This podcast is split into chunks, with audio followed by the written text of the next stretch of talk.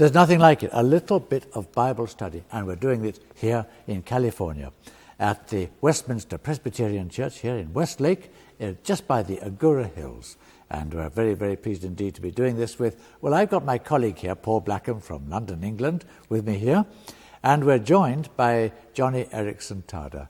And we managed to track her down in her own backyard and welcome Joni once again. Always good to be with you, friends. We're very pleased to be doing Philippians with you because we know it's a favourite of yours. And uh, as we come to this study number four, we're going to look at chapter 2, verses 12 on to oh, verse, verse 30. I think that's enough. And we'll see how we get on with this. As we take up the next in our, this is series really entitled Live as a Citizen Worthy of the Gospel of Christ. And today, I think we could call this theme today Shine Like Stars in the Universe, which is a phrase that's going to come up in just a minute. Let me read from verses, I think, 14 to 16 here in chapter 2. Do everything without complaining or arguing, writes Paul, so that you may become blameless and pure, children of God without fault in a crooked and depraved generation, in which you shine like stars in the universe, as you hold out the word of life in order that I may boast on the day of Christ that I did not run or labor for nothing. Here he's writing to these young believers in Christ, the very first Christians that there have ever been on the continent of Europe. And of course he cares for them. He's looking after them like a, a mother hen with chicks. And as he comes to this little bit, well, we find ourselves inspired by this passage because it inspires us in what we should be doing. Look at those verses 12 and 13, Paul, which I've uh, just before the reading I gave you. Well, um, I think that sometimes people have got a bit confused because they think that Paul is telling them to earn their own salvation. When he says, work out your own salvation with fear and trembling, what does he mean actually? Well, sometimes, yeah, people kind of misread it. They, they read it as if he said, work for your salvation. Uh-huh. So then it's like, oh, yeah, you've got to put in lots of effort if you're going to be saved. Mm-hmm. And uh, it's pretty scary because you might not do enough and all this sort of thing. Uh, of course, it was ridiculous, absolutely ridiculous. Paul spent his entire life opposing that very kind of foolish thinking. Mm. It's work out your salvation because it's already in. That's the whole thing. Work out what God is doing in. Uh, it, it's that way in which you're giving expression to what is already a reality that God has accomplished for you as a gift. Uh, and oh, in fact, that's one of the things that Paul's always saying be what you really are, give expression to what God has already done for you and given you. Mm. So, really, he's saying here that it's energized from above, but it's exercised from within. Uh, oh. That's our part of cooperation. Yeah. Right. So, John, why is it to be done with fear and trembling? Well, I, I want to bounce on something yeah, that uh, sure. uh, Paul just said. Uh, we, we were saved we are being saved and we will be saved. Our salvation encompasses not only the fact that we were justified when Christ remembered us on his cross, but we are being sanctified right now in this present age. And of course, in the future, I can't wait with my new glorified body, will be glorified. And I have the responsibility, we all do, to be actively engaged in our own sanctification down here on earth. And if, I, if I'm not, if I become lazy about that, mm. then I am making light of the, uh, the blood that Christ shed for me on his cross. I don't want to do that. That's why it says, work out your own salvation with fear and trembling, because Jesus went to great lengths to purchase my salvation. And so the least I could do is be actively engaged in working that out, an expression uh, in my daily life. And, and, and when I think about my glorification in the future, God has a design of who He wants Joni to be. And I have a responsibility to step into that, to give expression to that. And it means working it out uh, down here on earth, and it means doing so with fear and trembling, again, because of the precious price paid for my salvation, the, the, the blood of Jesus Christ.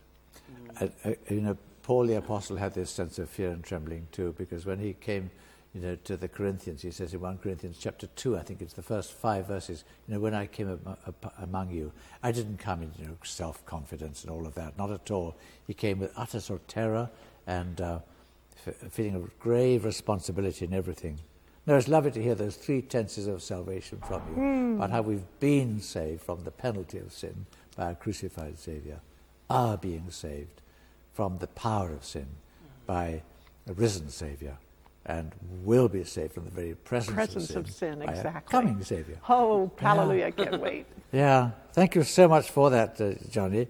Um, actually, let's now change to something very mundane, grumbling.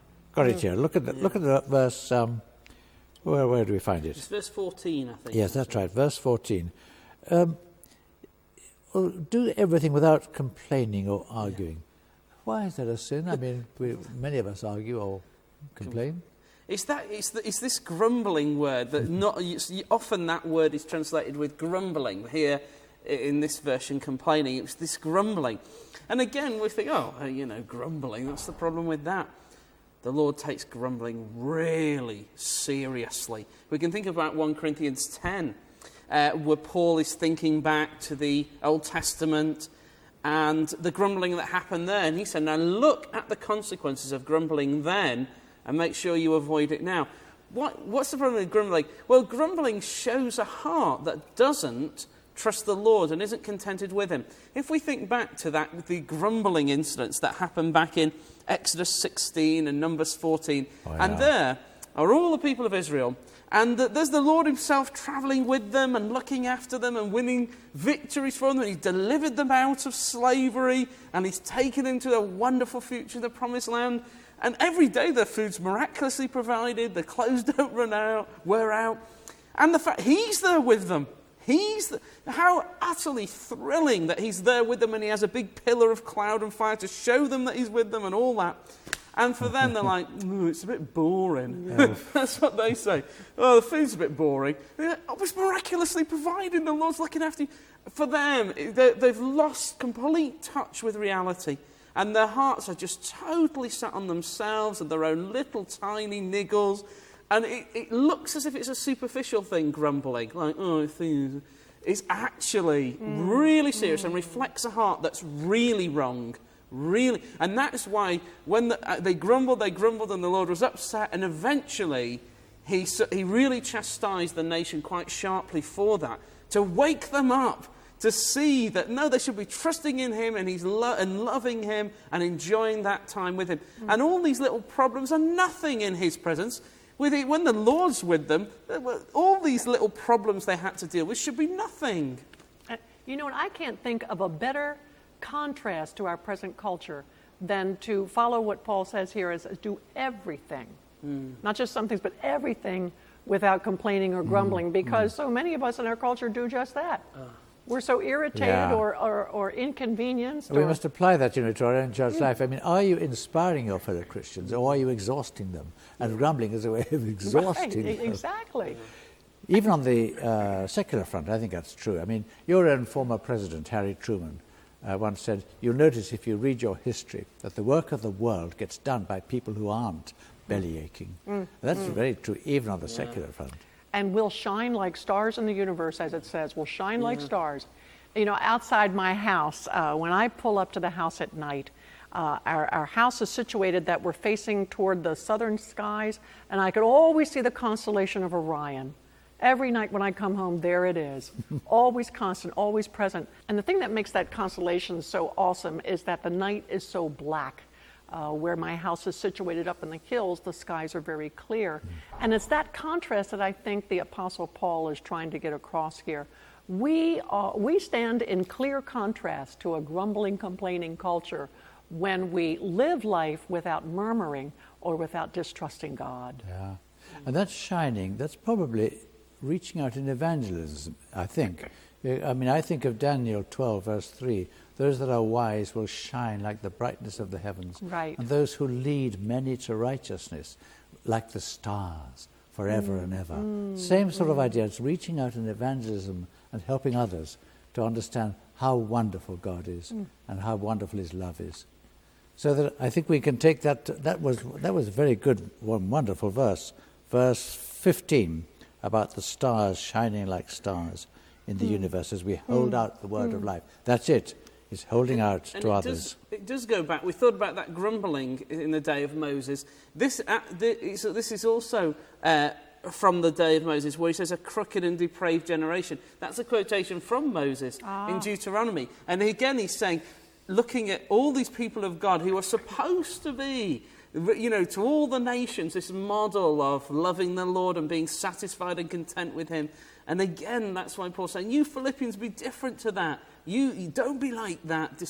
Be something that everybody can see is really a shining example of contentment when we hold out the word of life, or in reference to Daniel, when you talked about leading many to righteousness, when you're concentrating on the gospel, when you're giving the gospel, which a, actually means when you're concentrating on the mercies and the generosity mm-hmm. of God, you can't be grumbling. You can't be complaining no, because no, you're focusing no. on what Christ did on the cross, mm, right? Right. Exactly. then, verse 17 this is an interesting phrase, Paul. Look at this. Even if I am being poured out like a drink offering mm. on the sacrifice and service coming from your faith, I'm glad and I rejoice with all of you. What does he mean by himself being poured out like a drink offering? Okay, he's looking at all the gospel work, which is the one thing that we do that really has that eternal fruit, you know.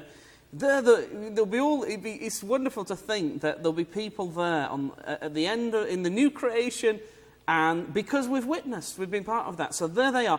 And he sees all that evangelistic work that the Philippians have done. And then he sees himself, he wants to be involved in that and share in that. And he says, I see myself as a drink offering. That's in the Old Testament where there's a, a burnt offering's been made. And then there'd be a drink poured over the top as a concluding bit to finish it off. And he's saying, That's what I'm like. I'm, you're there's your wonderful sacrifice. And I'm just like the finishing it off and together we share in this gospel sacrifice that pleases the Lord. You know, I love this because I think it's wonderful to see how the Bible is, is, is in a whole fitting together. Yeah. How wonderful that these. Um, these explanations of drink offerings have such application in a book like Philippians. I never knew that, Paul. Thank you for sharing that with me. That was a wonderful insight. I dropped off from one to the other. We help each other in this game.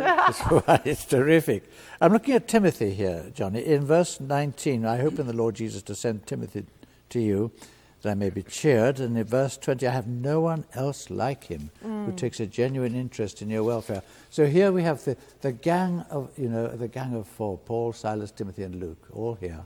And uh, he's, he's uh, very pleased with Timothy. Why is he so, what's so special about oh, Timothy? What an encouragement Timothy must have been to Paul. And Timothy's life, uh, according to this uh, short summary, which Paul mentions in this verse, is an exact illustration of what the book of Philippians all about. He cares not for himself, he cares for the things of others, and he cares for the things of Christ. Three things there. They're so powerful and they're so representative of what the entire book of Philippians really is pointing to. You don't care for the things of yourself. You empty yourself. You make yourself of no reputation like the Lord Jesus. You look out for the interest of others, build them up, and esteem others better than yourself. And most of all, finally, you care for the things of Christ. You glorify His name. Uh, you press on toward the high calling of knowing Him better. Ah, so Timothy is a good model for us who are Christian workers and for people sharing, participating in this program.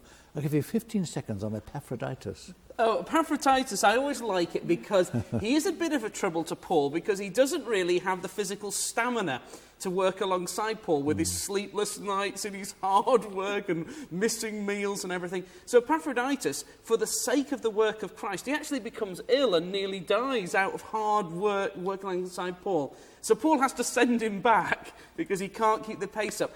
But he says, don't think badly of Epaphroditus honour him because he too was thinks he didn't care about his own health and comfort. He just laid it all out because he was so wanted to bring honour to Christ alongside mm. Paul. So he's another example of someone who does that. Hey, so the arrows are pointing outwards in this passage again and again to other people. That's how we're going to end, really, shining like stars in the universe. I remember the first time I ever had the opportunity and privilege of helping somebody else consciously at least, to become a follower of Jesus Christ. I was a teenager and I led a young airman to the Lord. At the end of that, I thought, I could now die. I went to bed thinking, I've done something in this world. I could die. I could die now. Paul has the same thing, actually. he he's also has that same sort of instinct about uh, he's happy uh, if he's done something hmm. uh, for these friends. What about us? We're here for others. We're here for others and for God. Let's see to it that we encourage each other in this most wonderful calling to be stars for Jesus Christ, shining out into our very needy world. God bless us all as we try and do this.